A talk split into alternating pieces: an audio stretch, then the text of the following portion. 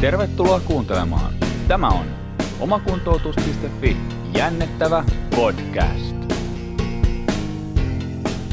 Ja näin päästään taas omakuntoutuksen jännittävää podcastissa eteenpäin. Ollaan aloitettu vähän tämmöinen minisarja, että mitä fysioterapeuttien pitäisi tietää siitä ja tästä aiheesta. Ja tänään meillä on aiheena selkäkipu ja sitten tähän meidän kysymysmuotoiluun, niin mitä fysioterapeutin pitäisi tietää selkäkivusta tai nykytieteestä selkäkivun taustalta, niin ollaan saatu taas erittäinkin arvovaltainen vieras. Eli meillä on fysiatrian professori Oulun yliopistosta ja Exoten kuntoutusjohtaja Jaro Karppinen. Tervetuloa Jaro podcastiin ja ihan ekana suuri kiitos, että sä suostuit ja löysit aikaa tulla juttelemaan meidän kanssa. Joo, eipä kestä, niin suuri ilo päästä juttelemaan niin kuin ekspertin kanssa, niin tämä on ihan mukavaa. Itselleni ensimmäinen kokemus kylläkin. Okei, podcastista. No niin, hyvä. Sitten päästään heti niin kuin, kysymysten pariin ja muuta, mutta haluatko sä ihan ekana aloittaa vaikka siitä, että saat lyhyesti tai pitkästikin niin kuin esitellä vähän, kertoa, että kuka olet ja mitä nykyisellään teet ja muuta, että meidän kuulijatkin pääsee vähän orientoitumaan sitten siihen, että mikä kaveri meillä vastailee kysymyksiin. Joo, tosiaan mä oon syntyisin Oulusta ja käynyt siellä koulut ja yliopiston, jo valmistuin ensinnä biokemistiksi ja intin jälkeen sitten hakeutuin lääkikseen ja lääkiksen loppuaikana sitten rupesin miettimään erikoistumisalaa ja jostakin syystä innostuin sitten fysiatriaa ja suoritin reunapalvelut ja valmistuin muistaakseni 97 erikoislääkäriksi ja rupesin samoihin aikoihin jo tekemään väitöskirjaa ja ensimmäisenä aiheena mulla oli tämmöinen possujen välilevyjen tämmöinen niin kuin biokemiallinen analyysi ja aina vapaapäivinä kun mulla oli ODL:n kuntotaloutta vapaapäiviä, niin ajelin tuonne Kuopion anatomialaitokselle niitä protoglykaania eristä. No, sitten tuli yksi julkaisu sitten, mutta niin kuin mä päädyin sitten kuitenkin ehdottamaan professorille, että jos vaihdettaisiin kuitenkin sitä niin kuin väikkärin aihetta, ja sitten väikkärin aiheeksi muodostui tuo tämmöinen hermojuuripuudutus iskeskivuun hoidossa, ja siitä mä sitä väittelin aikanaan, ja aika pian sen jälkeen sain dosentuuria, ja on sitten jostakin 2004 lähtien hoitunut osa-aikaisena Oulun yliopiston fysiatrian professuuria, ja nyt sitten vähän reippaat 2 vuotta on ollut sitten Exoten kuntoutusjohtajana, missä niin kuin joutuu niin kuin paljon tai pääsee paljon laaja-alaisemmin miettimään näitä kuntoutusasioita, ja se on ollut itselle kyllä niin kuin mielenkiintoista, toki haasteellista, mutta erittäin mielenkiintoinen työ, jossa niin kuin jokainen päivä on täysin erilainen. Eli nämä 2 työtä, niin mitä mä nyt teen, niin täydentää toisiaan. Joo, ja niin. Kahden hatun kanssa pelailee vähintään. Ja se on ehkä just tällä alalla sen työn suolakin, että ei niin kuin melkein mitä tahansa työtä tekee, niin päivät ei ole kyllä niin kuin samanlaisia keskenään sitten. Ei, se on tosi hyvä niin kuin tavallaan semmoinen työ, missä sitä on sit vaihtelua ja missä on niitä haasteita ja joka palkitsee, niin se on semmoinen työ, missä niin kuin yleensä viihdytään sitten. Kyllä. Ja mä toimitin sulle etukäteen vähän kysymyksiä, aiheita, käydään niitä sen mukaan läpi, mitä voidaan. Me ollaan taas kollegoilta vähän kyselty myöskin, että mitä he haluaisivat, että sulta kysytään tai mitä sä voisit selittää. Ja meillä on ensimmäinen kysymyshän meillä on semmoinen, että siihen varmaan saisi ehkä kulutettua koko podcastin ajan ja varmaan tavalla tai toisella ehkä kulutetaankin sitten, mutta mikä sun omasta mielestä olisi semmoinen tällä hetkellä semmoinen kaikkein olennaisin asia, mikä fysioterapeuttien ja kuntoutusalan ammattilaisten pitäisi ikään kuin vähintään tietää siitä alaselkäkipuisen potilaan hoidosta? Varmaan nyt tämä niin kuin tärkeimpänä tämä niin kuin selkäkivun moniulotteisuus. Eli itsekin mä olen ollut väikkäriaikoihin ja vielä paljon sen jälkeenkin niin ajatellut, että kaikki selittyy biopuolella. Ja biolla on niin kuin tosi tärkeä rooli, mutta mä oon nyt tässä kuitenkin niin kuin, tässä viimeisten vuosien aikana niin kuin huomannut sitten, että ensinnä havahdun näihin psykologisiin tekijöihin ja nyt sitten viime aikoina näihin sosiaalisiin tekijöihin, miten tärkeää ne on. Ja niin kuin mun mielestä fysioterapeutin tulisi tavallaan niin kuin katsoa potilaita semmoisilla laseilla, millä niin kuin oikeasti niin kuin, joka niin kuin ei niin kuin rajoittaa sitä näkökenttää, vaan niin kuin näkee tarpeeksi laajalaisesti sen potilaan, että pystyy niin kuin objektiivisesti arvioimaan, että mistä oikeasti niin kuin on kyse yksittäisen potilaan kohdalla. Mitään semmoisia niin kuin tavallaan tusina tämmöisiä niin kuin patenttiratkaisuja, jotka niin kuin kävisi kaikille potilaille, ei niitä ole. Että niin kuin se pitää muistaa niin kuin fysioterapeutin työssä. Sitten ehkä toisena on tämä niin kuin tavallaan sitten, mikä on niin kuin keskeinen, on tämä varhainen puuttuminen niiden potilaiden kohdalla, joilla niin kuin tavallaan fysioterapeutti havaitsee jotakin riskitekijöitä kivun pitkittymiselle. Eli niin kuin tulisi ymmärtää ne ja tunnistaa kaikki ne niin kuin kivun pitkittymiseen liittyvät riskitekijät. Joo. Yksittäisen potilaan kohdalle. Eli tavallaan siinä tulee se potilaan kuunteleminen tulee keskeiseksi asiaksi. Eikä tämä koske pelkästään fysioterapeutteja, vaan tämä on niin ennen kaikkea kaikkien ammattilaisten. Ja onhan tämä myös siviilielämässä, niin kun se, että kuuntelet toista ihmistä, niin onhan se keskeinen asia. Mm. Joo. Ja just nimenomaan ei ole mitenkään just fysioterapeutille tai kuntoutuksen alan ammattilaisille tämä, vaan eiköhän päde ihan siellä niin kuin peruslääketieteen puolella, ja kuka ikinä sen selkäkipupotilaan ensimmäisenä sattuu vaikka näkemään tai missä vaan tahansa sen polun vaiheessa, niin muistaa sen. Niin, kyllähän se, niin kuin, sehän on semmoinen niin fakta kaikille hallintolääkäreille ja varmaan niin kuin, muillakin aloilla se, että valitukset, että mistä ne johtuu valitukset, ne johtuu melkein niin kuin, tykkänään tosta näistä niin kuin vuorovaikutuksen niin kuin ongelmista. Että siinä niin kuin on mennyt karvat noussut pystyyn toisella osapuolella tai molemmilla osapuolilla. Joo, tuo varmaan ihan pitää paikkansakin.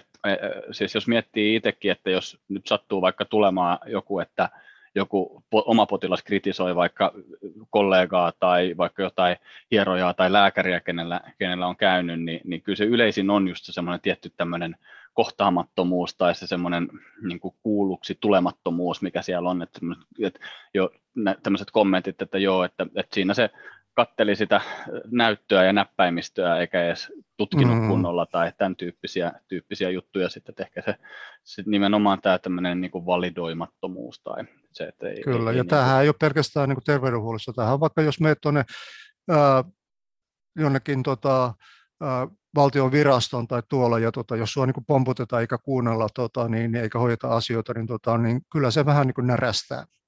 Joo, kyllä ihan varmasti. Hei, sä mainitsit tuon aikaisen tai varhaisen puuttumisen mallin tuossa äsken, niin haluatko ihan nopeasti vähän avata sen, että mitä sä sillä tarkoitat? Tällä ei tuskin tarkoiteta sitä, että puututaan 12-vuotiaana, vaan... Ei, vaan tarkoitetaan sitten, kun se niin kuin tavallaan kipu pitkittyy että jo niin kuin periaatteessa jo ihan alkuvaiheessakin, jos havaitaan se, että siinä on, niin kuin, on ihmisellä jotakin niin kuin tiettyjä ongelmia, joiden me tunnistetaan liittyvän tähän niin kuin tavallaan pitkittymisen tavalla, jopa niin kuin, on riskitekijöitä sille, että se ei niin kuin parane se kipu niin kuin, normaaliajassa, niin niihin puuttuminen. Mehän tehtiin Palkossa, palveluvalikoimassa tehtiin tämmöinen niin kuin, suosituskin 2018, eli tämä biopsykososiaalinen arvio selkäkivussa jo mielellään, jos, niin kuin rupeaa, jos kipu on toistuvaa, tai sitten niin kuin se niin kuin menee, alkaa olla siellä 6 viikon kohdalla, niin että silloin jo pitäisi tehdä tämmöinen niin kuin laajalainen arvio, eikä niin kuin, kuten aikaisemmin paljon on tehty, että ne on tehty sitten joskus 3 kuukauden tai 12 kuukauden jälkeen ja niin kuin silloin voi olla peli pelattu jo. Mm. Eli tavallaan osataan katsoa siellä, että mistä se nyt kiikastaa se asia. Tämä ei ole niin kuin ikään, tämä on varmaan kaiken ikäisillä löytyy. Varmaan lapsilla on näitä samoja juttuja ja ikääntyneillä kuin työikäisilläkin. Eli tavallaan se, niin kuin sen yksittäisen potilaan tai asiakkaan, mitä haluan nyt nimetä, niin näiden tämä niin tavallaan tuntemaan oppiminen ei ajatella sillä tavalla, että kipu on semmoisella ihmisellä, vaan minkälainen ihminen se on, jolla on se kipu. Ja onko siellä jotakin unihäiriöitä, onko siellä jotakin psykososiaalisia tekijöitä.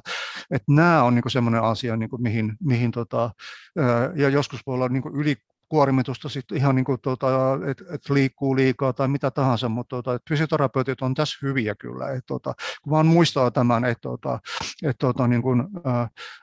tämä varhainen puuttuminen sitten, jos omilla keinoilla ei pysty sitä tavallaan hoitamaan eteenpäin, niin konsultoi lääkäriä tai konsultoi muita ammattilaisia sitten, että se ei jää sitten tavallaan roikkumaan ilmaan se potilaan kohdalla. Niin yhteiskuntaa ajatellenkin, puhumattakaan yksittäistä potilaasta, niin tämä on se oikea linja. Joo.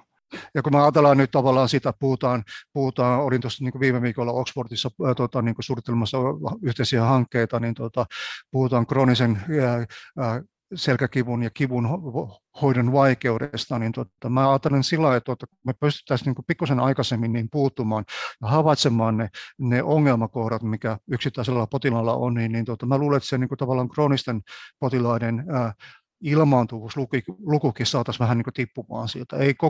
Ei taatusti kokonaan, ei missään tapauksessa, mutta edes pikkusen saataisiin vähemmäksi näitä kroonisia potilaiden määrää, niin se olisi hieno homma. Just. Näetkö tässä sitten, että onko meillä, pystyttäisikö me jollain tavalla sitten jotain näitä stratifiointimalleja hyödyntämään tässä vai onko jotain semmoisia selkeitä hyviä, mitä joku voisi ottaa vaikka omalla klinikallakin käyttöön ja ylipäätään oikein, että pystytäänkö me tällä hetkellä, mikä se ajatus siitä tai näyttö on esimerkiksi, että näiden Startback-toolien käytöstä tai siitä stratifioinnista osana sitä selkäkipupotilaan hoitoa? Meillä on nyt se selkäkantaa-malli, Anna-Sofia Simula Etelä-Savosta nyt on siinä väikkärin tekijänä ja hän on todella ansiokkaasti kehittänyt sitä mallia Etelä-Savossa ja Etelä-Karjalassa ja sitten Rovaniemellä. Ja siinä nyt on tehty sillä tavalla tosiaan, että varsinkin Etelä-Savossa se toimii hyvin Mikkelin alueella ja ehkä vähän laajemminkin, niin päivystykseen tulevatkin potilaat, selkäpotilaat, hoitaja arvioi, teettää niillä sen startbackin ja jos siellä on matala riski, niin annetaan sitten tämä uusi Anna-Sofian työstämä tämä, no on siellä meitä isompi porukka ja Australiassa se on alun perin Sydneyssä Mark Hancockin porukan kanssa toimesta kehitetty tämmöinen potilasopas ja sitten kun se annetaan ja seuranta tavallaan yhteystiedot, mihin voi ottaa yhteyttä, jos on ongelmia, se riittää näille matalariskin potilaille, että me pystytään sitten näillä olemassa olevilla resursseilla paremmin hoitamaan tämä terveydenhuollon tämä tavallaan asiakasmäärän ja jos on siellä korkea riski, ne on, me otetaan fokukseen ja pyritään viikon sisällä saamaan aika fysioterapeutille, semmoiselle fysioterapeutille, joka osaa näitä haastavampia potilaita hoitaa. Ja sitten jos on tämmöinen kohtalainen riski, missä riittää tämmöinen perinteisempi fysioterapia, jonka ei tarvitse välttämättä olla psykologisesti painottunutta, mutta totta kai sielläkin voi olla näitä tavallaan pelkkä välttämiskäyttäytymistä ja vastaavaa, niin niillä fysioterapian pääsy on vähän hitaampaa, että se on ehkä siinä 2-4 viikkoa välillä, mutta nämä korkean riskin potilaat, joilla on suurin pitkittymisen riski ja työkyvyttömyyden riski, ne me hoidetaan melkein, ei nyt ihan päivystyksenä, mutta kiireellisenä. Joo. Tämä on idea, mikä tuolla alun perin Briteissä Kielen yliopistossakin, kun ne kehitetään stratifiointia, se on se pohja-ajatus. Ja tavallaan se, että jos ei ole mitään tämmöisiä työkaluja, ja kokenutkin fysioterapeutti, brittifysioterapeutti arvioi sitä, että tarvitseeko, minkälaisen panostuksen se potilas tarvitsee, se meni kyllä yllättävän pahasti vikaan. Vaikka ajattelisin, että kokemus opettaa, mutta sen työkalun avulla pystyttiin paremmin suuntaamaan oikein hoito oikeille potilaille. Niillä on, joilla on matala riski, niin vähemmän ja joilla on korkea riski enemmän. Ja tämä on se ajattelu siitä. Et nythän tuli juuri tuore tämmöinen systemaattinen katsaus Australiasta Silva ja kumppanit, joka niin kuin totesi, että nämä niin kuin prognostiset työkalut ei ole kauhean hyviä, että ne ei, niin kuin, ei pysty varmasti sanomaan, että kellä potilaista on hyvä ennuste tai huono ennuste, mutta siitä huolimatta mä sanoisin, että niin kuin näitä mittareita kannattaa käyttää. Me käytetään Etelä-Karjalassa ja ehkä nämä Tampereella, niin mä tiedän, että Tausissa niitä käytetään ainakin tuolla fysiatrian ja kuntoutuksen yksikössä ja varmaan muuallakin ja osittain varmaan työterveyshuolloissakin. Mehän tehtiin aikaisemmin tuossa Pohjois-Suomen vanhemmassa syntymäkortissa tutkimus, missä katsottiin sitten niin kuin väestössä, että miten siellä oli näitä Startissa ja Örebruun tässä lyhyessä kyselyssä niin näitä riskiryhmiä ja niitähän on tietenkin vähemmän kuin sitten potilasaineistossa, mutta näille, joilla oli korkea riski, oli se sitten Startti tai Örebruun lyhyt, niin niille kasaantui kaikenlaisia psykologisia ongelmia, pelkovälttämiskäyttäytymistä, erilaisia niin kuin elämäntapariskienkin korostumista niin kuin näissä kohtalaisia korkeariskiryhmissä. Eli kyllä ne niin kuin on hyviä seulontakyselyitä. Ja Örebro ennen kaikkea tämmöisen työkyvyttömyyden riskin arviointi, että sitä mä niin kuin suosittelen. Ja, eikä se ole pelkästään sen niin kuin riskin arviointi, mutta sitä niin kuin pystyy fysioterapeutti käyttämään tämmöisenä niin kuin keskustelun avauksena, kun siellä niin kuin on yksittäiset kysymykset korostuu, niin musta se on äärettömän hyvä. Ja sama juttu Startissakin. Mä olen näille lääketieteen opiskelijoillekin niin kuin koettanut sitä opettaa, että se on niin kuin hyvä keskustelun avaus vaikeaseen aiheeseen. Että se on niin kuin hirveän vaikea oikeasti niin mennä, että ai sulla on tämmöistä niin kuin ajattelumallia. Kerro vähän lisää siitä. Minusta ne on niin kuin sillä lailla, että päästään keskustelussa eteenpäin, ei pelkästään sen ennusteen tai hoidon laadun arvioimisessa. Ja mitä nyt on niin kuin systemaattisia katsauksia tullut tässä tuoreita, niin ennen kaikkea näissä korkean riskin ryhmissä niin kuin nämä työkaluiden käyttö ja tavallaan hoidon suuntaaminen on kustannusvaikuttavaa. Niin mä sanoisin, että se on järkevää toimintaa. Joo, itsekin huomaa just nimenomaan tuommoisena niin kuin keskustelun avauksena, ne toimii niin kuin äärettömän hyvin. Se tulee jotenkin tosi neutraalisti, kun se on siinä paperilla raksiruotoon tyyliin, että nukutko hyvin tai oletko kokenut masentuneisuutta.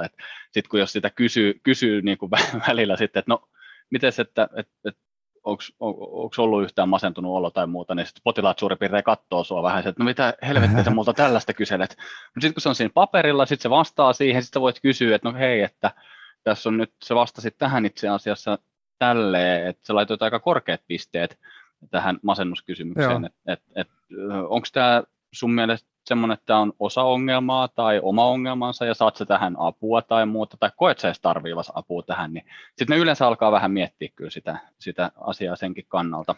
Joo. Juuri noin. Se on niin kuin silloin tosiaan ja validoimalla, kun se niin kuin tavallaan käy sitten siihen niin kuin,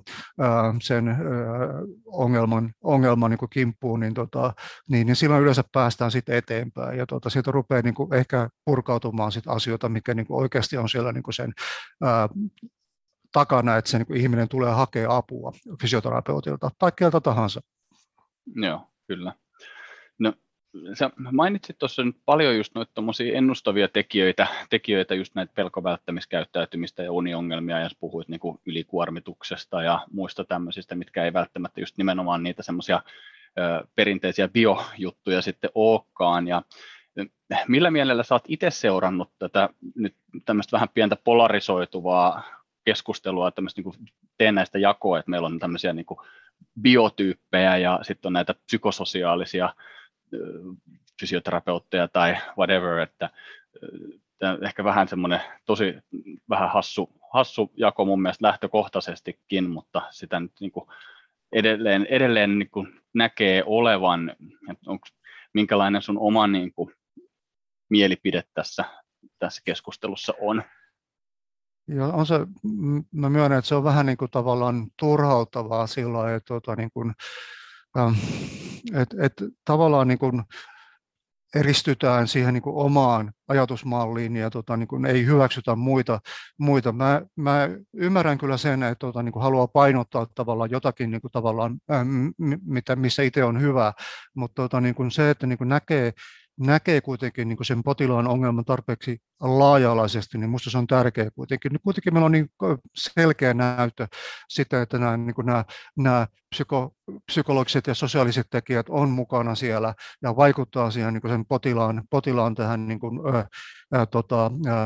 ongelmaan, minkä takia se tulee, niin miksi niitä pitäisi lähteä kieltämään siitä. Jos niitä itse ei pysty hoitamaan, niin varmaan löytyy joku kaveri, joka pystyy sit auttamaan siinä hommassa ja itse voi keskittyä vaikka sit siihen omaan erikoisalansa. Minusta se on niinku vähän harmillista ja mä toivon, että niinku tästä ei tule mitään niinku sotaa eikä mitään riitelyä. Yhdessähän näitä pyritään näitä potilaita hoitamaan. Potilaiden takia me tehdään tätä työtä, että me saadaan. Ei mullakaan mitään muuta motivaatiota jolla niinku tutkimustoiminnalle ole sillä lailla, että saa niinku jotakin tämmöisiä käytännön niinku apuneuvoja ja niinku keinoja hoitaa potilaita paremmin. Musta se on niinku semmoinen asia, että mun mielestä niinku, ei pitäisi tässä lähteä niinku tavallaan riitelemään näissä asioissa, vaan löytää semmoinen jonkinlainen konsensus tässä sitten ymmärtäen sitten, että eri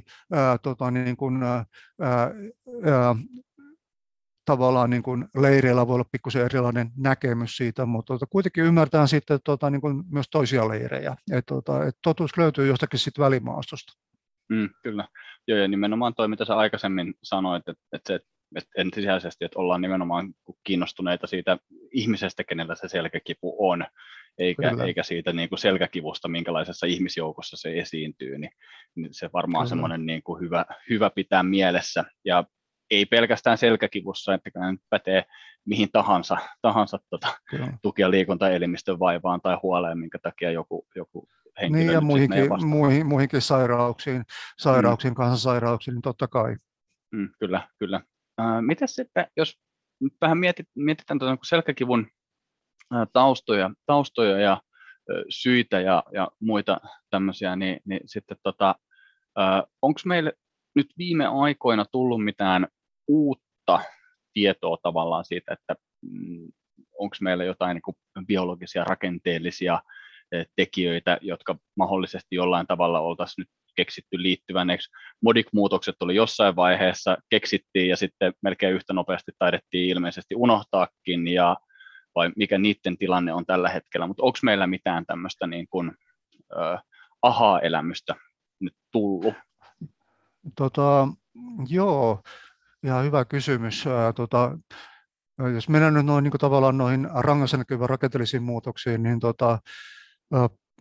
kyllä ne modik-muutoksilla on, niin tyypin 1 muutoksilla on merkitystä, mutta niitä niin on myös oireettomilla, että se pitää muistaa. Ja ne on onneksi kuitenkin hyvänlaatuisia muutoksia, että ne paranee.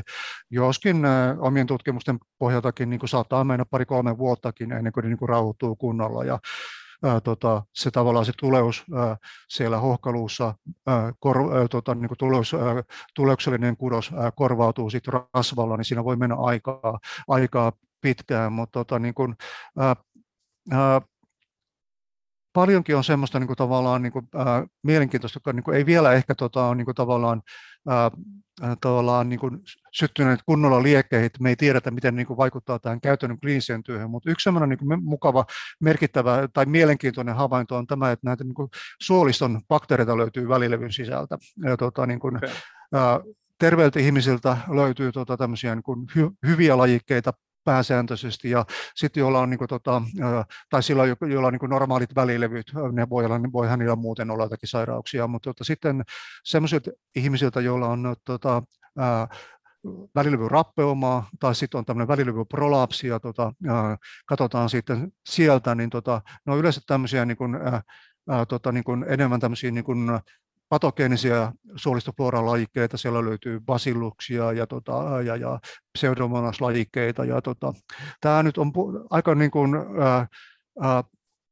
paljon pramilla, tämä, niin kuin puhutaan tämmöistä niin kuin, mikrobiomin dysbioosista, eli suolistoflooran tämmöistä häiriötilasta. Eli tavallaan se muuttuu, tavallaan se patogeenisten niin kuin lajikkeiden suhteellinen osuus muuttuu. Siellä voi lajikkeiden tavallaan tyypissä olla ja määrässä muutoksia, ja tätä tutkitaan paljon, ja siitä nyt tulee, mä katselin alustavasti niin kuin kansainvälisen selkäseuran nyt toukokuussa on Bostonissa kokous, niin sielläkin on uusia juttuja tulossa tästä, ja niin kuin se, että mikä se on, miten ne ensinnäkin terveeseen välilevyyn pääsee, kun sinne ei mene verisuonia, en osaa sanoa sitä, ja nämä mekanismitkin on pitkälti epäselviä, niin kuin, miten ne voisi niin kuin aiheuttaa, mutta yksi niin kuin, mitä niin kuin tällä hetkellä siellä puhutaan, on kuitenkin tämä niin kuin matalaasteinen tulehdustila, eli tämmöinen low grade inflammation, niin voisi liittyä näihinkin tavallaan, näihin suolistoflooran hommiin, että siitä on niin kuin,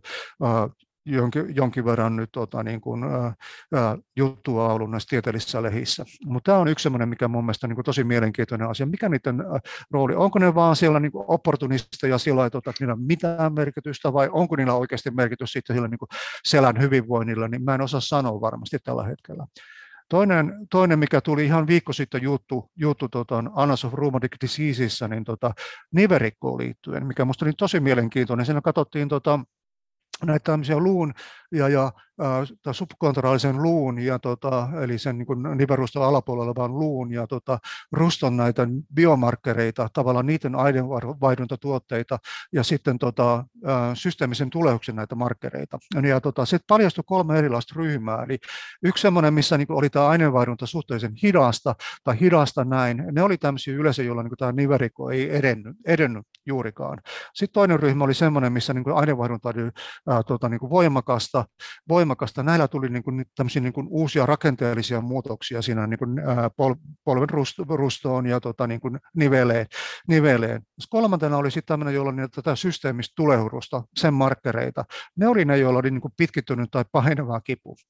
Tämä niin kuin, sillä lailla, herättää on semmoinen, mitä mä itsekin haluaisin katsoa, ja me katsotaankin nyt niin kuin, just viime viikolla Oxfordissa niin kuin, päädyttiin siihen, että katsotaan näitä metaboliitteja, eli näitä niin kuin, aineenvaihdunnan tuotteita sitten niin kuin, seerumista. Mä en tiedä, miten hyviä ne on havaitsemaan, että ne on varmaan parempia olisi katsoa sieltä niin kuin kohdekudoksesta nämä aineenvaihdunnan tuotteet, mutta niin kuin, tämä voisi olla ihan hyvin semmoinen niin kuin, mekanismi, mikä on niin kuin, rangassakin voimassa.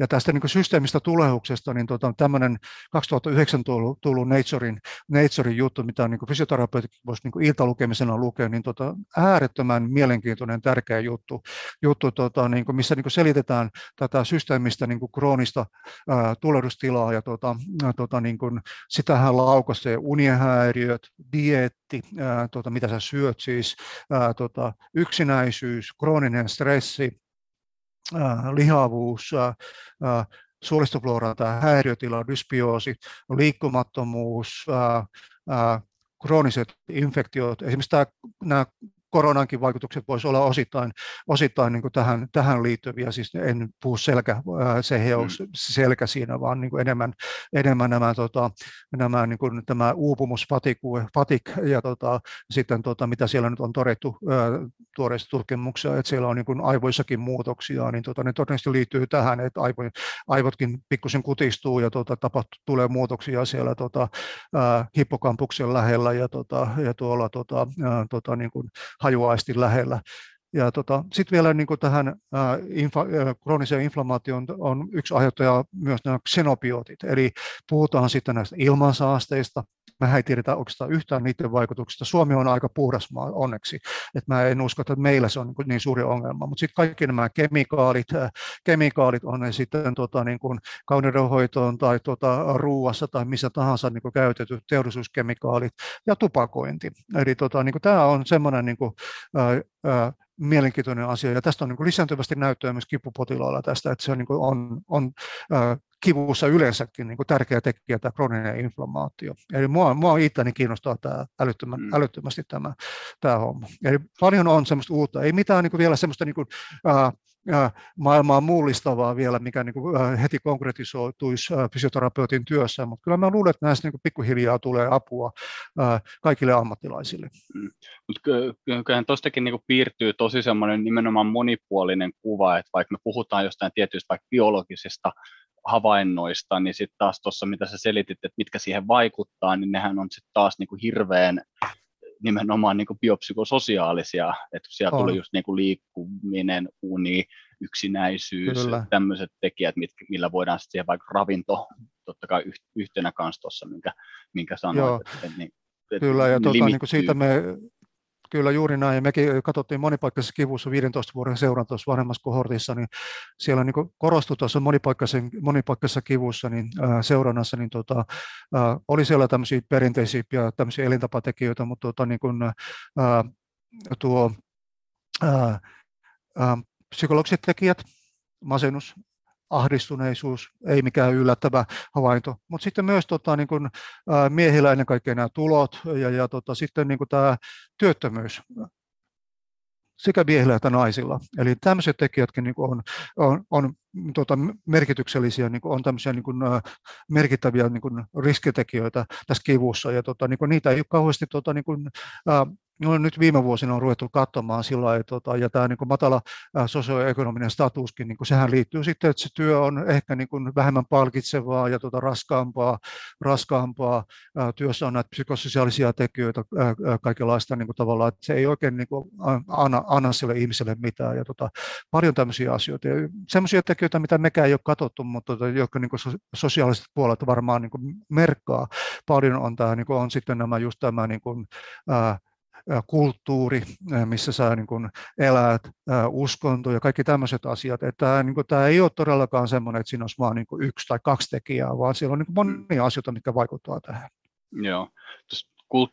Kulttuurisidonnaisuudestakin niin voi olla, että muistan väärin, mutta omien muistikuvieni mukaan olen esimerkiksi lukenut näistä, kun on näitä Etelä-Afrikassa zuluja ja Australiassa aboriginaaleja tutkittu, niin on nähty ainakin jonkinasteista trendiä, jos mä olen ymmärtänyt sen oikein, että tavallaan nimenomaan että kroonisten kiputilojen esiintyvyys kasvaa siinä vaiheessa, kun he pääsevät niin kuin länsimäisen lääketieteen piiriin, mutta sitten siellä omassa ympäristössään niitä ei ehkä samalla tavalla esiinnykään, tai sitten voi olla toki, että niitä ei vaan niin kuin tavallaan saada kiinni sieltä, mutta ikään kuin kyllä mä ehkä itse voisin kuvitella, että näin tämä voi myöskin osaltaan ollakin sitten.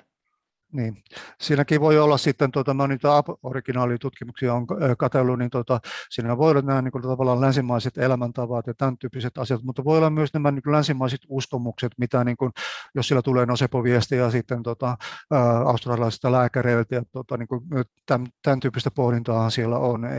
Silloin kun sä et tiedä tavallaan, niin osaa pelätä, niin sä niin pystyt elämään niin normaalimmin, mutta siellä on varmaan muitakin tekijöitä, joo, tuo on mielenkiintoinen havainto. Eli tieto todellakin voi lisätä tuskaa. Kyllä tuskaa, kyllä. Joo. Hei, joo. Hei, mites muuta yksi semmoinen, mitä itse muistan niin kuin joitain tämmöisiä juttuja nähneeni, just jossain Twitterissä tullut vastaan ja ajatellut, että hei, tämähän voisi ollakin niin kuin mielenkiintoinen, ja viime kesänäkin, kun oli toi Noi Groupilla oli ne Pain Master Sessionit, niin sielläkin puhuttiin tästä niin kuin kivun ja immuunijärjestelmän yhteisvaikutuksista ja tämmöisistä. Mä yritin siitä vähän selventää sitä, mutta se meni kyllä aika hepreaksi näin niin kuin fysioterapeutille. Niin, osaatko sä yhtään tätä niin kuin kansankielisesti avata tätä yhteyttä? Jonkun verranhan tuossa nyt sit jo tulikin tuossa äskeisessäkin sitä sivuutettua ainakin, mutta tämä on myös yksi semmoinen, mikä ainakin sen viime kesäisen online-seminaarin perusteella herätti itsessä mielenkiintoa myös vähän miettiä, että ainakin vaikuttaa. Se on ilman muuta, sillä on niin kuin merkitystä kivussa tuolla immuunijärjestelmällä, ja se ei ole mikään helppo asia, eikä niin kuin, mä en tiedä, onko tällä hetkellä ketään, joka sen niin hallitsee niin täysin. Meillä on itselläkin katsottu niin tulossa norjalaisten kanssa niin tästä HLA-lukuksesta, joka niin liittyy tähän immunisysteemiin, niin tämmöinen koko genomin kartoitus, ja näyttää, että siellä on niin lupaavia lukuuksia. Niin, mutta siinä on se tosiaan niin kuin tavallaan että niin kuin immuunijärjestelmä vaikuttaa hermoihin, eli niin kuin, mitä siellä tulee, erilaisia tuloksen välittäjäaineita, sytokiineja, tämmöisiä niin kuin kemokiineja, jotka houkuttelee tuleussoluja paikalle, lipidi, tämmöisiä pieniä lipidimolekyylejä, jotka niin periaatteessa sitten myös on tietyt lipidimolekyylit sammuttaa sitä tuleusta sitten, puhutaan tämmöisiä resolviinit ja muut sitten, ja nämä niin kuin, potentoi vähän sitä niin kuin kipua siellä perifeerisessä kudoksessa nosiseptoreissa, eli saa aikaan tämmöistä niin kuin perifeeristä sensitisaatiota, joka on niin kuin periaatteessa samaan tämmöinen puolustusmekanismi. Jos tulee joku vaurio immuunijärjestelmä pyrkii sen korjaamaan, ja se on niin kuin, tärkeä sitten, ihminen ei sitten niin kuin kuormita liikaa sitä kohtaa, osaa varoa sitä sopivasti ja sillä on niin kuin tärkeä asia, ja sitten puolestaan niin kuin tämä hermot myös sitten neuropeptiiden kautta niin kuin vaikuttaa immuunijärjestelmään, muun muassa puolustukseen tiettyjä bakteereita ja viruksia vastaan. Ja meillä on kuitenkin nyt sitten tärkeitä tämmöisiä niin kuin, tukisolukoita tuolla keskushermostossa, mikroglia, jotka on tämmöisiä niin kuin tavallaan pakosytoivia soluja, vähän niin kuin makrofaagit, eli ne syö sieltä sitä niin kuin kudos tämmöistä niin kuin jäänteitä ja tämmöisiä pois, ja sitten astrosyytit, mitkä on tavallaan tämmöisiä vähän niin kuin äitejä niille hermosoluille, että ne huoltaa niitä ja tukee niitä, että me tiedetään, että niiden tavallaan tämmöinen aktivaatio on yhteydessä esimerkiksi stressin tai unihäiriöiden aiheuttamaan tämmöiseen niin kuin keskushermoston herkistymiseen. Ja juuri tuli viikko sitten Scienceissa mielenkiintoinen työ, mikä niin kuin osoitti sitä, että keskushermostossa nämä mikrogliat on tavallaan semmoisia, jotka niin kuin saa alkuun sen tavallaan tämmöisen niin kuin voimakkaamman kivun, mutta sitten tietty mikrogliatyyppi myös sammuttaa sen. Eli ne ei ole pelkästään pahoja, ne on myös hyviä sitten, että niitä tarvitaan. Eli tämä on hyvin monimutkainen tämmöinen niin kuin, yhteys tässä, ja mä katselen, että siellä niin kuin mennään, kaikki ne reseptorit, millä niin kuin vaikutetaan ja näin, niin on tosi tämmöinen kompleksi biologinen yhtälö, ja sen hallittaminen kokonaan ei varmasti ole niin kuin mahdollista kellekään lääkärille eikä fysioterapeutille. Joo, no, eli ei ihme, että fysioterapeutti ja terveystiedon maisteriopiskelija ei sitä tuosta nyt kopannutkaan. Joo, ei, se ei ole helppo aihe kyllä. Mutta immuunijärjestelmä on kaiken kaikkiaan tärkeä, eli se voi mennä vähän ristäytyä käsistä, mutta periaatteessa se on niin vain meidän puolustamiseen niin tarkoitettu. Ilman sitä niin mikä tahansa pöpö tuolla pääsisi kasvamaan ja vauriot jäisi korjaamatta.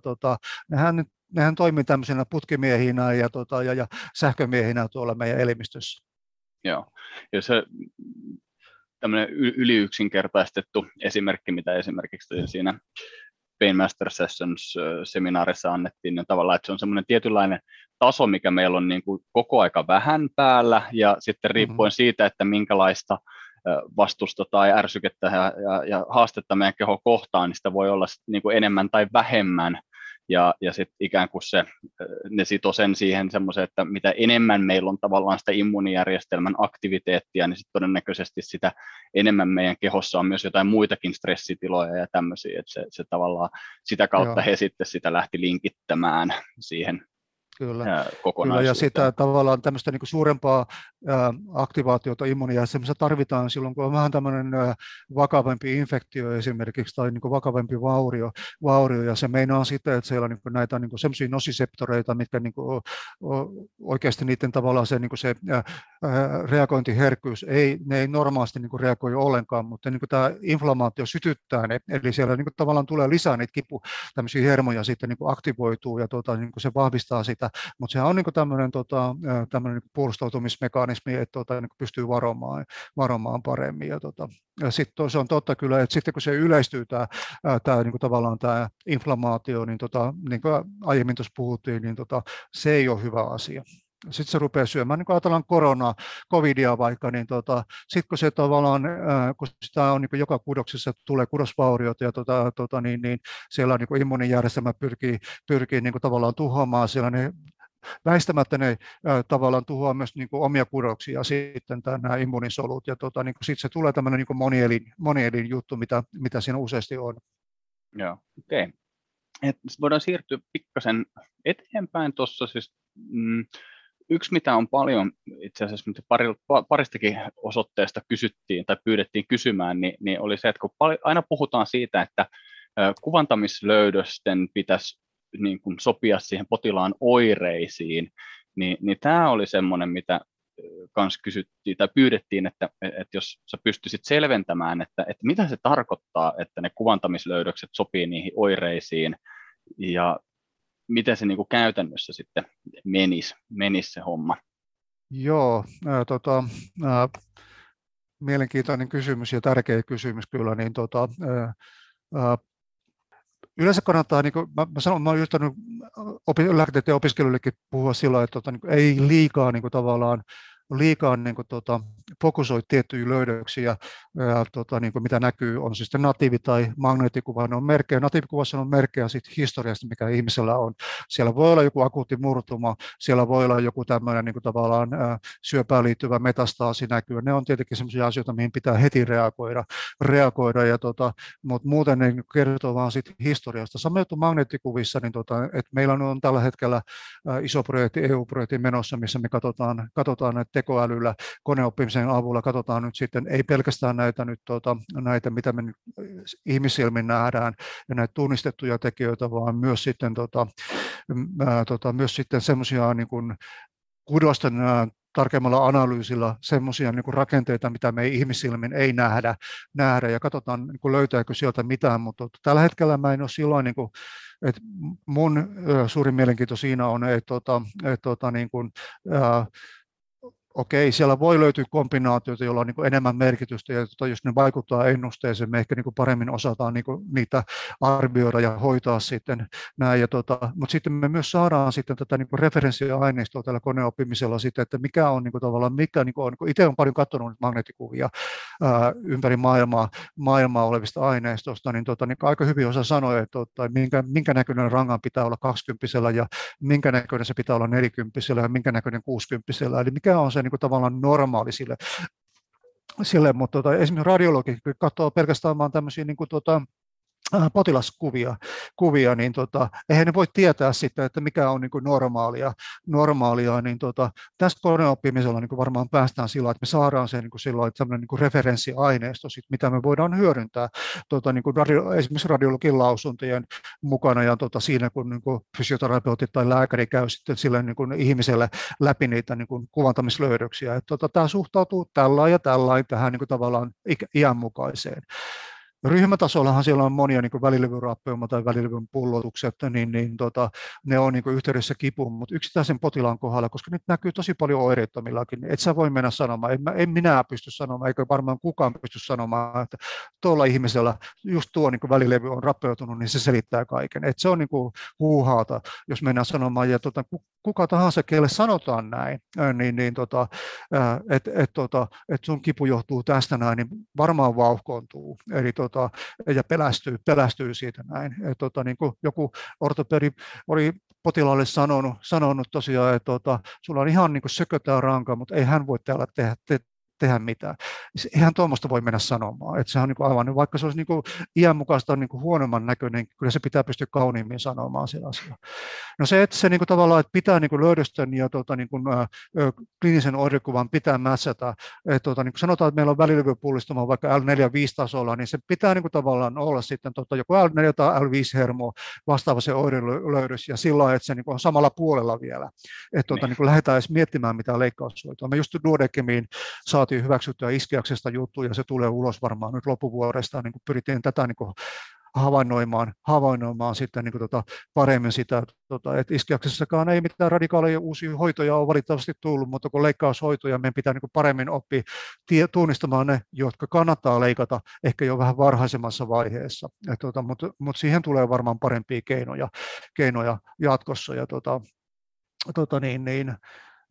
mutta se ennen kaikkea se, että kuvien tulkinta on mun mielestä se avainasema, aivan asemassa oleva homma, eli tavallaan ei mennä kuin syytämään sormella, osoittamaan jotakin löydöstä, josta sä itse et voi olla varma, että se on oikeasti tämän ihmisen oireiden taustalla, niin että siinä kannattaa olla varovainen. Että sillä niin kuin saa hallaa. Ja tästä tulee kuitenkin niin kuin sillä, että niin kuin varhainen kuvantaminen sitten, jos ei ole niin kuin punaisia lippuja tai selkeitä leikkausindikaatioita, niin se on oikeasti se on haitallista. Se lisää tätä niin kuin ihmisten huolia, se lisää kustannuksia. Eihän ne ole ilmaisia ne kuvantamiset ne lisää niillä ihmisillä terveyspalvelujen käyttöä. Totta kai, että ruvetaan niin kuin sitten tekemään niin kuin varmistuksia ja kaikkea tämmöistä näin. Minusta se on niin kuin sellainen asia, missä niin kuin pitää olla konservatiivinen. Mä oon selkäkirurgille niin kuin puhunut tästä asiasta, ja siellä on joitakin selkäkirurgeja, jotka niin kuin on eri mieltä, mutta kun ne näkee vaan näitä niin kuin hankalia tapauksia, totta kai niille niin kuin pitää sitten katsoa se magneettikuva, mutta näiden pitkittyneiden tapausten tai kinkkisten tapausten kanssa pitää olla sillä, että se kuvien tulkinta pitää tehdä oikein. Et ei pidä mennä niin kuin puhumaan suunsa ohi ja kertomaan kuvista semmoista, mikä oikeasti ei välttämättä ole totta. Ja itsekin niin kuin välillä se isoin semmoinen tietty, että jos potilaatkin kysyy, että no kun täällä on, tai sanoo ja kysyy, ja välillä se on sama asia, niin siitä, että kun siellä on sitä rappeumaa ja muuta tämmöistä, niin kun alkaa miettiä vähän sieltä, että että se voi olla se syy, se voi olla olematta se syy, ja sitten se, että tavallaan, että jos se ihminenkin on silleen, että silloin vaikka nyt ollut taas 2 kuukautta se selkä kipeä tai vaikka puoli vuotta se selkä kipeä, mutta se on sitä ennen ollut 3 vuotta kivutona. Niin kyllä se varmaan se ranka on ehkä niin kuin näyttänyt suurin piirtein samalta siihen, niin kuin silloin, kun se on ollut kivuton, kun silloin on tullut taas niitä kipuja. Niin se, ja sitten toinen, mitä kanssa itse välillä miettii, niin on se, että jos sieltä nyt ehkä niin kuin löytyisi, sanotaan nyt vaikka jos joku sanoo, että mulla on ollut vuoden selkä kipeä, että jos siellä olisi joku rakenteellinen syy sille, niin ehkä sillä rakenteellisella syyllä olisi ollut myöskin jo niin kuin aikaa parantua, että se niin kuin, mitään tämmöistä niin kuin kudosvauriokipua sieltä tuskin niin kuin löytyy. Ja tämä on välillä semmoinen, mikä niin kuin itsekin kun alkaa miettiä, niin saa vähän sitä niin kuin omaa päätäkin pikkasen. Välillä onnistuu saamaan sekaisin, ja varsinkin sitten, mä en tiedä monenko potilaan pään on saanut sekaisin, kun on yrittänyt selittää sitä niille. Ja, mutta ihan oikeita ajatuksia sulla on sillä, että juuri noin. Se pitää niin kuin aina miettiä, että nämä rappeumamuutokset kehittyy todella niin kuin pitkän ajan kuluessa. Okei, jos tulee joku välilevy puullistuma, niin yleensä sielläkin on taustalla sitten, että nekään ei tule ihan niin kuin tavallaan salaman kirkkaalta taivaalta. Että pitää olla aikamoinen vammamekanismi, mitä tulee. Yleensä siellä niin kuin on, tutkimusten perusteella siellä on joku tämmöinen tavallaan alku ollut, joka on voinut tapahtua jo 10-20 vuotta aiemmin, ja sitten siellä on semmoinen niin kuin tavallaan NS prolapsikanava tullut siinä niin kuin tavallaan siinä niin kuin välilevyyn, ja sitten se niin kuin, 20 vuoden päästä sitten niin kuin, joku tilanne sen sitten niin kuin laukaisee ja tulee välilevypuolistuma. Mutta niin kuin välilevypuolistuma yleensä kuitenkin niin kuin on sellainen, joka saattaa laukaista sinne sitten niin kuin reaktiivisia muutoksia. Välilevy rappeutuu tietenkin, kun paineistus häviää.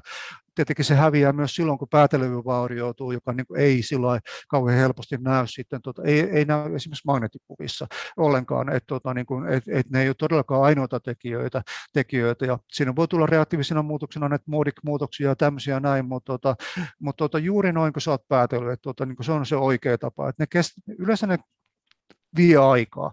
Ja se, että kun aina puhutaan rappeumamuutoksista ja ajatellaan, että näitä ei voi nuorilla olla, mutta näitä on itselläkin ollut potilaannekin sellaisia 15-vuotiaita, joilla on 2-3 välin rappeuma siellä ja välilevypuolistumaakin parissa välissä, niin kyllä näitä on siellä jopa alle 15-vuotiailla. Jopa vauvaikäisillä on todettu, joka puhuu sitä vastaan, että ei se nyt ole pelkästään rappeumasta kyse. Joo, okei, että niitä voidaan nähdä jo niinkin varhaisessa vaiheessa. Kyllä. Kyllä. Vaikka niillähän menee verisuonet vielä menee välilevyyn, että niin kuin paranee paremmin silloin, kun ollaan niin kuin alle 15-vuotiaita.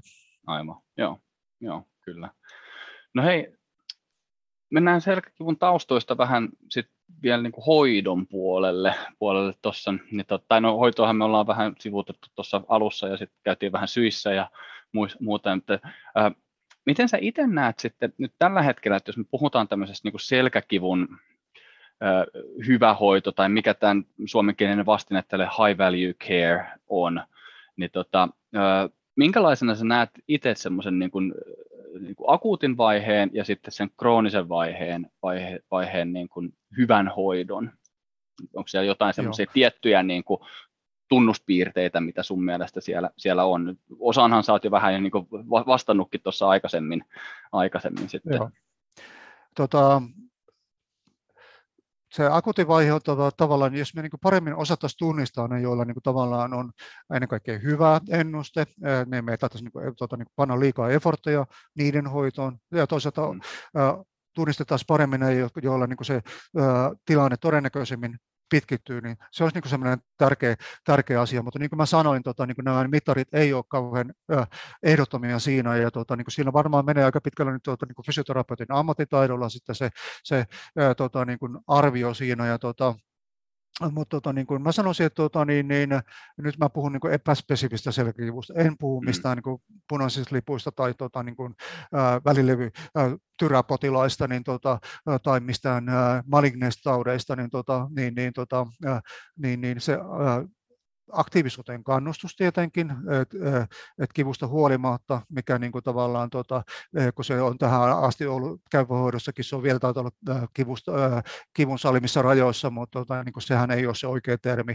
Ja Holopaisen Riikan kanssa nyt niin korjautui tuohon selkäfysiatrian kirjan tuohon niin kuin lukuun, ja tullaan käypähoitoinkin varmaan korjaamaan ne termit oikeiksi. Eli se kannustus, ja tavallaan se, että sä kuuntelet potilasta, niin kuin käytät, vaikka se mitä tuntuu helpolta akuutilta potilaata, niin kuitenkin niin kuin, nekin pitää niin kuin, katsoa kunnolla ja tehdä kliininen tutkimus, koska potilaat tykkää siitä, että ne katsotaan kunnolla. Työkykyarvio mun mielestä kuuluu joka käynnille tavallaan sitten,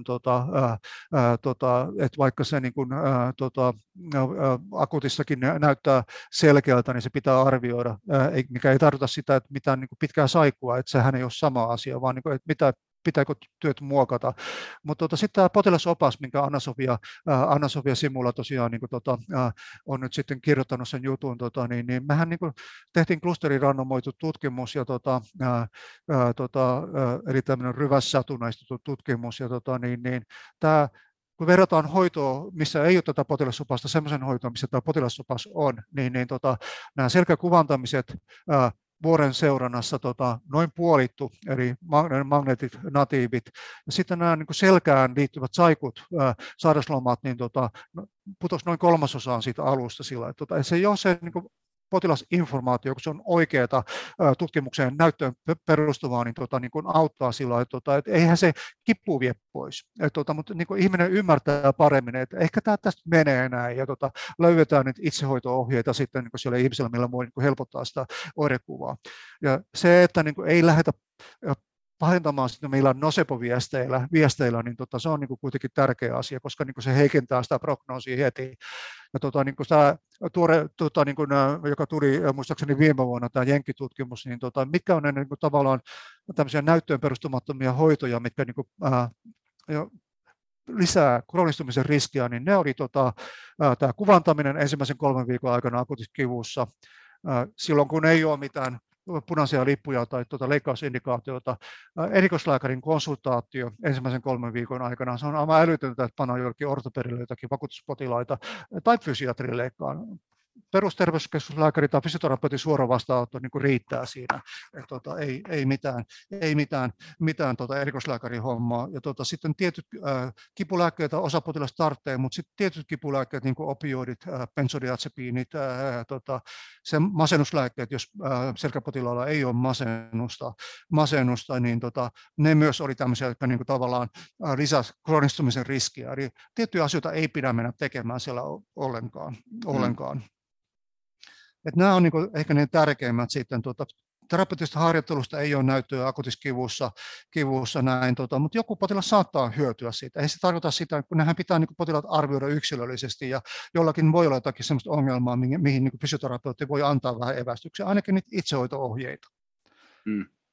Kyllä, joo, ja sitten nimenomaan ehkä se, sen ei tarvitse olla välttämättä se, että nyt tehdään tämän mallin mukaisia harjoituksia, vaan sehän voi olla ihan vaan että se terapeuttinen harjoitteluhan voi koostua ihan vaikka jostain muutamasta liikkeestä, jossa vaikka sä voit tehdä näitä kyykkyjä, eteen taivutuksia ja semmoista ikään kuin ehkä siihen itse näen sen olennaisena, että, just, että jos sillä potilaalla on vaikka joku huoli, ja jos, tai vaikka nimenomaan, että sillä on joku, minkä se sanoo, että no, tämä on vaikeaa, tätä mä en pysty tekemään, niin löydetään ehkä joku semmoinen keino, millä se sit pystyy tehdä sitä hänelle kaikkein vaikeinta juttua, saa sieltä hyviä toistoja alle, niin sanottu NS, näitä hyviä toistoja, mutta että niin rohkaistuu sitten taas uudelleen käyttää sitä selkää. Kyllä. Et se on ehkä. Juuri ja näin.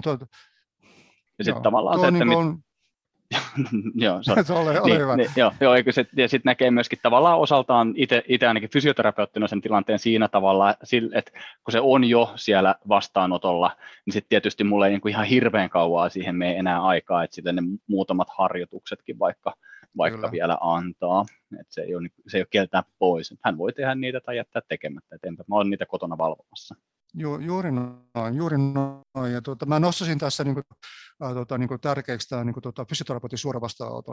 Että mä sanoisin, että suora vastaanotto verrattuna sitten esimerkiksi terkkarilääkärin vastaanotto on paljon parempi. Esimerkiksi Exotessa niin meidän asiantuntija fysioterapeutit, kun katsotaan tuki- ja liikuntaelin potilaita, niin saman diagnoosin takia ne ei tarvitse lääkärin vastaanottoa muuta kuin alle 1/5 niistä potilaista niin kuin seuraavan 3 kuukauden aikana. Eli se vaan kuvaa sitä, että miten niin kuin huippuasiantuntijoita on nämä, jotka on niin kuin saanut tämän niin kuin suoran vastaanottokoulutuksen ja osaa sen homman. Eli siinä on sellaisia hyviä toimintamalleja, mihin mä niin kuin, toivon tavallaan sitten niin kuin lisäpanostuksia. Mm. Miten sitten suoravastaanotossa tai sitten vaikka se, että jos se selkäkipuinen potilas ohjautuu työterveyslääkärin tai terveyskeskuslääkärin tai kenen tahansa niin kuin puolelta sitten sinne fysioterapiaan, niin onko meillä niin kuin just nimenomaan nyt näiden punaisten lippujen ja muiden tämmöisten ohella, niin onko meillä selkäkipusten hoidossa tai selkäkipusissa niin mitään muita semmoisia selkeitä syitä tai tämmöistä, että miksi meidän pitäisi fysioterapiasta tavallaan lähettää sitten se potilas eteenpäin uudelleen vaikka sinne lääkäriin? Jos se tilanne ei lähde laukeamaan niin sillä niin kuin, fysioterapeutin antamalla hoidolla, niin ilman muuta siinä niin on hyvä sit katsoa sitten, niin kuin, vielä lääkärin näkemys, sitten, että onko siellä jotakin niin kuin, tekijöitä, jotka niin voisi vaatia huomiota ja tarvitseeko lisätutkimuksia lähinnä siinä mielessä. Että se, että punaisten lippujen arviointi niin on tosiaan tärkeää ja Holopaisen Riikka nyt on tuohon niin oppiporttiin siihen selkäanamneesiin laittanut sitä Finucanen jutusta sitä niin kuin materiaalia, että se niin kuin mukavasti nyt on parantunut sekin asia, että se ei ole helppoa, punaisten lippujen arvioiminen ja miten niin kuin tavallaan pitää reagoida erilaisiin juttuihin, mutta niin kuin siinä niin kuin kuitenkin kannattaa ehkä olla vähän liian herkkä kuin pidättyväinen sitten, että ohjaa potilaan niin kuin lisätutkimuksia, jos niin kuin epäilee jotakin. Ja esimerkiksi syöpäpotilailla niin, niin se, että mitkä niin kuin on tavallaan niin kuin parhaimpia niin kuin, tavallaan ennustajia on se niin kuin, aikaisempi syöpähistoria ja sitten ammattilaisen tämmöinen niin kuin, tavallaan vaisto, että siellä on jotakin jo vialla. Ja jos fysioterapeutilla tulee semmoinen niin kuin, tuntemus, että nyt tässä on jotakin niin kuin, outoa, että se kipu vaan pahenee tai se niin kuin, ei rupea rauhoittumaan, niin sitten pitää ohjata. Yksi varmaan semmoinen, missä niin kuin, mä luulen, että fysioterapeutit osaa kyllä arvioida, mutta joita kuitenkin on merkittävä määrä. Nyt iskäispotilaat on varmaan helppoja fysioterapeutille, niitä kuitenkin näkyy niin paljon, mutta sitten nämä spondyloartriittipotilaat, siis selkärankareumaanista on se tyyppi esimerkki, ne on vähän semmoisia, saattaa olla kinkkisiä ja se tuleuksellinen kipu tavallaan, että sen oppii pongaamaan, koska ne saattaa vaatia sitten ainakin tuleuskipulääkitystä ja osa jopa biologista lääkitystä. Joo. Mutta sitten mä nostaisin vielä tuosta niin tavallaan kivun pitkittyessä niin tavallaan sitä että, niin mitä siinä niin edelleenkin on tärkeää tunnistaa, niin kun se pitkittyy siellä, niin kun ei pelkästään akuutti eka vastaanotolla, vaan myöhemminkin, jos siellä on niin niitä kivun pitkittymisen riskitekijöitä, mutta sitten niin tämä terapeuttinen harjoittelu siellä korostuu. Eihän niistä mistään niin ole selvää niin näyttöä, että joku olisi parempi että mikä niin kuin tuntuu hyvältä siinä ja niin kuin minkä osaa hyvin ja kuitenkin joka niin kuin aktivoi sitä potilasta, että se ei ole mitään tämmöistä passiivista hoitoa. Sitten nämä psykologiset niin kuin, menetelmät. Siitähän tuli nyt tämä niin kuin viikko sitten BMissä tämä tuore systemaattinen katsaus ja nämä psykologiset hoidot. Siinä on tämä kipuedukaatio, eli tämän kivun ymmärretyksi tekeminen, sitten tämmöinen käyttäytymisterapia ja kognitiivinen käyttäytymistä. Ne toimii, kun on yhdistettynä fysioterapeuttiseen hoitoon. No, miten tämä niin käytännössä menee. Jos niin lääkärille tulee, niin siitä on kansainvälisiä tutkimuksiakin, että lääkärit ei aina hoksaa lähettää potilaita fysioterapeutille, no silloin ne ei saa fysioterapeuttista hoitoa. Ja sitten jos ne hoksaakin lähettää, tai vaikka ne potilaat tulee fysioterapeutille, vaikka suoraan vastaanotolle, niin miten saa sitten sen psykologisen hoidon? No okei, on sellaisia tiimejä varmaan, missä löytyy psykologiaa ja niin tämmöinen moniammatillinen tiimi, missä niin se hoituu, mutta mä väitän, että se ei ole kauhean yleistä Suomessakaan, puhumattakaan muualla maailmassa. Mutta sitten niin parhaimpana mallina mä melkein nostaisin, että on fysioterapeutti saanut lisäkoulutuksen tai täydennyskoulutuksen näihin psykologisiin menetelmiin. On se sitten jotakin mindfulnessia, CFT:tä, psykofyysistä fysioterapiaa tai mitä tahansa, mutta et hallitsee sen tavallaan, että sitten kun yhdistää näihin terapeuttiseen harjoitteluun tämmöisen niin psykologisen hoitokeinon, niin silloin me saadaan hyviä tuloksia. Eli minusta tämä oli, niin kuin, kun käypähoidossakin nyt selän käypähoidossa me sanotaan, että ei niistä ole mitään näyttöä. Ja se vanha Cochrane vuodelta 2010 Henske et al. Niin kanssa sanoi sitä, että ei sillä ole mitään näyttöä. Mutta tämä tuore tämmöinen verkostometa-analyysi, minkä ne teki tämä australialainen ryhmä, niin tosi nätisti ja osoittaa, että niin kuin mä olen arvannutkin, että kyllä se toimii. Ja ennen kaikkea, että se niin vaikutus on niin kuin parhaimmillaan silloin, kun siinä yhdistetään tämä fysioterapeuttinen hoito. Joo, että siinä on nimenomaan jotain niin kuin tekemistä myöskin mukana, mikä sitten ehkä linkittää sen siihen potilaan kyllä, arkeen. Kyllä, juuri näin. Ja CFT:hän on yksi tyyppi semmoinen tavalla, että siinä niin pyritään sen tekemisen avulla potilaan niitä niin kuin pelkoja voittamaan. Se on yksi, mutta mä sanoisin, että niin kuin mikä tahansa, mikä niin kuin tavallaan auttaa niin kuin käyttäytymisterapiaa, mikä auttaa tavallaan kohtaamaan niitä potilas auttaa pääsee kohtaamaan niitä pelkoja, ei fysioterapeutti tietenkään, vaan niin kuin potilas itse. Ja, missä löydetään niitä rentoutumishommia, mindfulnessia tai näitä terapioita, niin kaikki toimii sillä lailla, että ne auttaa sitä parantumista. Joo, kyllä.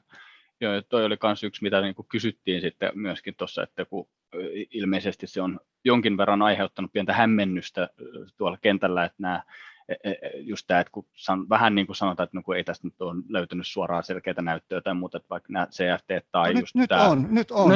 Joo, niin kyllä. Joo, se on niin, että kannattaa lukea. Tuore niin kuin British Medical Journal, H. et al.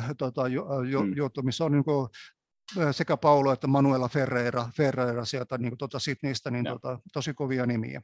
Joo, ja onhan siitä ollut niin kuin, varsinkin jos CFT:stä on niitä joitain yksittäisiä tutkimuksia, ja sitten mun mielestä siitä ACTista, eli onko se nyt sitten tämä niin kuin hyväksymis- ja omistautumisterapia tai mitä sä kanssa tuossa mainitsit, kyllä. Niin siitä käsittääkseni on, mutta mä en tiedä miten siitä niin kuin sitten fysioterapeuttisessa kontekstissa tai muussa, mutta just niin kuin toit esille, että ilmeisesti sillä nyt ei ole ehkä niin suurta merkitystä, että onko se just presiis joku, mutta kunhan se on olemassa siellä taustalla. Niin, ja oikeasuuntainen kyllä. Siinä meta-analyysissä tämä hyväksymis- ja omistautumisterapia oli ryhmitetty mindfulnessin alle, ja siellä ei paljon ollut CFT:stäkään esimerkiksi, siellä ei ollut yhtään tämmöistä, niin kuin tavallaan se ei ollut mukana siellä niin kuin omanaan että siellä oli tällainen tämä kognitiivinen käyttäytymisterapia ja tämä, tavallaan tästä kipuedukaatio, jotka niin kuin nousi siellä niin kuin ennen kaikkea yhdistettynä fysioterapeuttiseen niin kuin hoitoon niin mutta juuri näin, että niin monia keinoja on.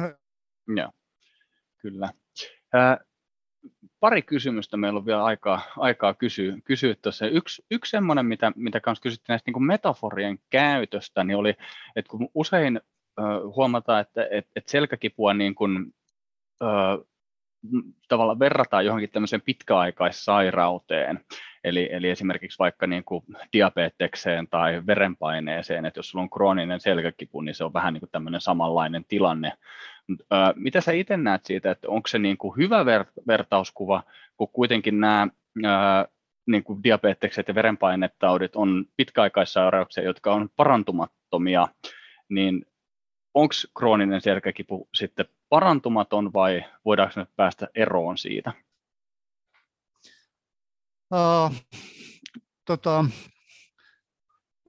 Tosi haastava kysymys kyllä. Periaatteessa niin potilaalle ei kannata luvata sitä niin täydellistä parantumista, että niin se on niin selkäkipu kuin yleensä krooninen kipu, niin se on siinä jonkinasteisen kivun kanssa pitää oppia potilaan elämään mutta kun on kirsuutta katsonut ja niin niitä on brittitutkimuksiakin tuossa niin viime vuosituhannelta, missä katsottiin, niin kyllä siellä niin tavallaan se kroonistenkin määrä muuttuu ja ne saattaa niin sieltä niin tilanne niin helpottuu oleellisestikin, että kyllä siinä aina toivoa on, mutta kyllä mä sanoisin, että ne on niin jonkinasteisia niin kansansairauksia kuitenkin niin kansansairauksiin niin verrattavissa olevia tilanteita, mutta mä en käyttää sanaa parantumaton, että ainakaan potilaalle. Minusta se niin tuo heti tämmöisen, niin tavallaan tämmöisen niin epämiellyttävän soinnun siihen, tekemistä on paljon, eikä voi luvata sillä, että niin pääsee kivuttomaksi. Ja, niin jos nyt yksittäisiä tekijöitä, mitä siellä on, esimerkiksi keskushermoston herkistyminen, niin, niin se vie varmaan aikaa. Mä olen nähnyt sellaisia niin tavallaan seurantahommia, että miten kauan se vie aikaa. Sanotaan, että olisi kiinnostava nähdä vaikka joku tämmöinen niin tavallaan joku hyvä hoitomenetelmä, vaikka tämmöinen niin kognitiivinen käyttäytymisterapia, yhdistettynä fysioterapia niin, ja joku vertailuhoito, ja katsotaan sitten niin aivojen kuvantamisella, että mitä tapahtuu siellä, mutta mä luulen, että ja on aika varmaa, että siellä tapahtuu kuitenkin limpisen systeemin niin kuin rauhoittumista sitten ajan kanssa, mutta se kestää aikaa, että ne mikrogliasolut siellä on ärhäköitä hyvin pitkän aikaa. Joo, kyllä. Eli periaatteessa, niin kuin, no tietysti tuo sanotus oli enemmän siihen kysymyksen asetteluun liittyvä vaan, mutta että, niin kuin käytännössä sillä, että ei nyt ole niin kuin väärin verrata, mutta se pitää osata sitten tehdä niin kuin oikealla tavalla. Sitten kyllä, juuri näin. Joo, kyllä, just näin. Mä laskin väärin, mulla on nyt vielä 2 kysymystä, koska meillä on vielä lukusuositus on yksi kanssa semmoinen, mikä me ollaan pyydetty niin kuin, kaikilta vierailta, mutta sitten toi jo muutamaan otteeseen mainittu Holopaisen Riikka pyysi mua vielä kysymään sulta, tai pyytää sua kertomaan tarina, että miten niin kuin biomiehestä tuli biopsykososiaalinen mies? No se on kyllä ihan mielenkiintoinen tarina kyllä, että 2014 mä lähdin tuonne Perthiin tämmöisellä niin tavallaan matkalle, missä niin oli tarkoitus suunnitella sitä, niin heidän tätä, niin tämän kohortin Reinestanin tätä MRI-osiota ja suunniteltiinkin sitä näin se oli mielenkiintoinen reissu, oliko se 3 viikkoa vai mitä mä siellä olin ja mulla oli siinä niin mahdollisuus sitten lähteä niin seuraamaan Peterin työskentelyä muistaakseni yhtenä päivänä vaan olisi ollut kiva seurata enemmänkin ja siinä niin kuin, oli 2 potilasta, toista mä en enää muista tarkalleen minkälainen se oli, mutta toinen oli sellainen potilas, joka tuli Taiwanista nainen pyörätuolilla, mies lyhkäsi sitä ja mä ajattelin, että siis mulla rupesi sympaattinen hermosto aktivoitumaan, että eihän tämmöistä potilasta pysty hoitamaan millään järkevällä systeemillä, mutta niin se vaan Peter sen sai hoidettua silloin, tosiaan, että se lähti sieltä kävelemään. Mun mielestä se oli toivoton potilas, mutta oikeasti sitten Peter rupesi käymään läpi sitä kotiin tavallaan sillä systeemillä, kun hän tekee, eli making sense of pain, ja kertoo sille potilaalle tavallaan, käy sen storin läpi ja sitten sillä tekemisellä sen jälkeen, kun oli tämä tausta käyty läpi, että mistä se kipu oikeasti johtuu ja sitten hänellä sitten selkää oikeasti pystyy käyttämään ja niin se vaan oli, että se potilas siitä tokeni ja lähti kävelemään sieltä pois ja se sai mut oikeasti ajattelemaan, että ehkä mä en ole kaikkea tajunnut tästä selkähoidosta, että mä oon ollut aika rajoittunut näin. Ja mä rupesin sitten Peteriä pommittamaan, tuu kouluttamaan, että mä suunnittelin tämmöistä CFT-interventiota, ja siihen tuli lopuksi saatiinkin yli 20 fysioterapeuttia, jotka koulutettiin tähän sekä julkiset puolet tätä työterveyshuolloista. Ja Peter sitten kyllästyi mun pommittamiseen, niin siis lupautui tulemaan, ja alkuun se yritti sysätä sitä jollekin muille ihmisille, kyllä sen pystyy tuo ja tuo hoitamaan, mutta ei kun sinä vaan. Ja niin se tuli kuitenkin sitten huhtikuussa 2016, meillä oli tuolla Exotessa, mä en ollut vielä Exoten työntekijäkään tietenkään silloin, niin oli koulutus sitten eka osa ja 4 päivää, ja sekä Peter että Steven Linton oli siellä kouluttajina, ja siellä oli jälleen esimerkki potilaita, ja jälleen tapahtui sama asia, niistä potilaista oli osa mun omia potilaitani, mitä mä olin siellä, kun mä olin käynyt vastaanottoa pitämässä, tämmöisiä, niin kuin, että oikeasti niin mä en tiennyt, mitä niille pitää tehdä. Ja no niin, se vaan sai Peterin nekin hoidettua. Ja, oli siinä varmaan yksi potilas, johon niin kuin, tavallaan nuorempi tyttö, jolla oli jotakin ongelmaa, ei saanut, niin kuin, tavallaan siinä ei tullut mitään niin kuin, semmoista niin kuin, merkittävää etenemistä. Mutta mä ajattelin, että nämä muut tapaukset, mitä mä olin niin kuin, turhaan yrittänyt auttaa sitä, niin että ne niinku tavallaan lähtisi toipumaan tosi nopeeta, ja sieltä tuli niinku tämmöisiä niinku tämmöisiä viestejäkin näitä potilailta, että todella hyvin mennyt ja kaikkea tällainen, niin se sai mut niinku ajattelemaan, että nyt on jostakin niinku mulle niinku tämmöisestä niinku uudesta ja isosta asiasta kyse, ja niinku silloin mä niinku oikeastaan niinku muutin ajatuskantojani, että mä niinku olin ollut aika puhtaasti sitä ennen, mutta sen jälkeen mä menin silloin fysiatriyhdistyksen 60-vuotisjuhlan puhumaan jostakin biomarkkereista, mutta mä olin sillä, että mä en oikein niinkään pystynyt fokusoimaan, että se oli Peterin ja toisaalta myös Steven Lintonin niin, tavallaan tämmöinen aiheuttama tämmöinen tavallaan positiivinen kokemus mulla, niin selvästi järkytti mua, ja siitä lähtien olen nyt osannut tavallaan niin kuin nähdä näitä asioita laaja-alaisemmin, ja tämä niin kuin opiksi vaan sillä, että jos mä pystyn muuttumaan niin kuin tämmöisestä niin kuin kapeakantaisesta ihmisestä niin kuin tämmöisestä laajakantaisemmaksi ihmiseksi, niin kyllä kuka tahansa pystyy tavallaan niin kuin näkemään asiat myös niin kuin monipuolisemmin.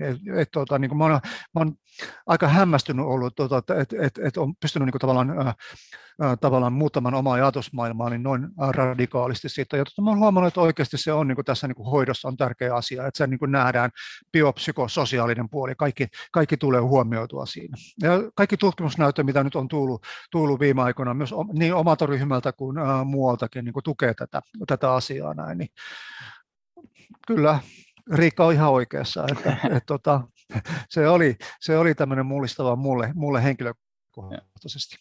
Joo. No, mutta tämä on hyvä tarina, ja kuten niin kuin tieteessä aina, niin anekdootithan ne on parhaita. Joo, mutta tähän on ehkä hyvä sinä lopettaa kysymykset, ja vielä viimeisenä kysymyksenä sitten se, että onko sulla joku, muutaman tutkimuksenhan sä tuossa jo niin kuin nimesitkin tai sanoitkin tuossa, mutta tuleeko sulla itsellä vielä joku selkeä semmoinen tähän teemaan sopiva joku lukusuositus, että minkä sä ehkä haluaisit ja toivoisit, että joku, joka nyt innostuu vielä lisää tästä, niin voisi lukea, voi olla tutkimuskirja tai vaikka blogitekstikin tai mikä nyt ikinä.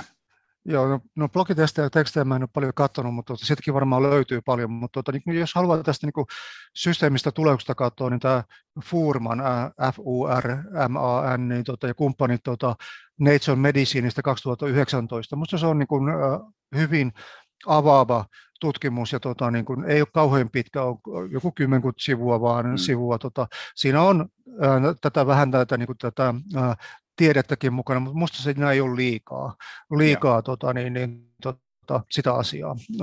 Se on niin kuin varmaan semmoinen yksi, ja muitakin on paljon joita mä niin kuin jonkin verran kävinkin läpi, mutta sitten jos joku on kiinnostunut jonkun tietyn alan, niin tämä niin kuin tästä psykologisesta menetelmistä, sen ehkä niin kuin se on se H ynnä muu, eli HO, niin ja kumppanit tuoreessa BMI:ssä, British Medical Journalissa tullut juttu, niin ei varmaan silloin muuta, mutta jos haluat, jos ette usko, mitä mä sanoin, että oikeasti psykologisista hoitomenetelmistä on hyötyä fysioterapiaa yhdistettynä, niin lukekaa vielä, tarkistakaa, että mä en valehtele. Mä voin laittaa ne molemmat siihen, niin jos joku on kiinnostunut enemmän soluista, niin voi katsoa solujuttuja, ja sitten joka on kiinnostunut siitä, niin voi perehtyä sitten sinne kanssa. Hyvä. Hei, kiitos Jaro tuhannesti sun ajasta ja vastauksista ja perusteellisista vastauksista näihin meidän kysymyksiin, ja oli tosi mukava, että saatiin tämä nyt onnistumaan, ja ehkä aiheeseen sopien niin hyvä, että saatiin onnistumaan nyt eikä vaikka viime keväänä, kun nyt meillä oli tätä tutkimusnäyttöäkin tullut sopivasti lisää tähän näin. Nyt, mutta hei, paljon kiitoksia vierailusta, ja kuuntelijoille myös isot kiitokset. Kiitoksia kaikille.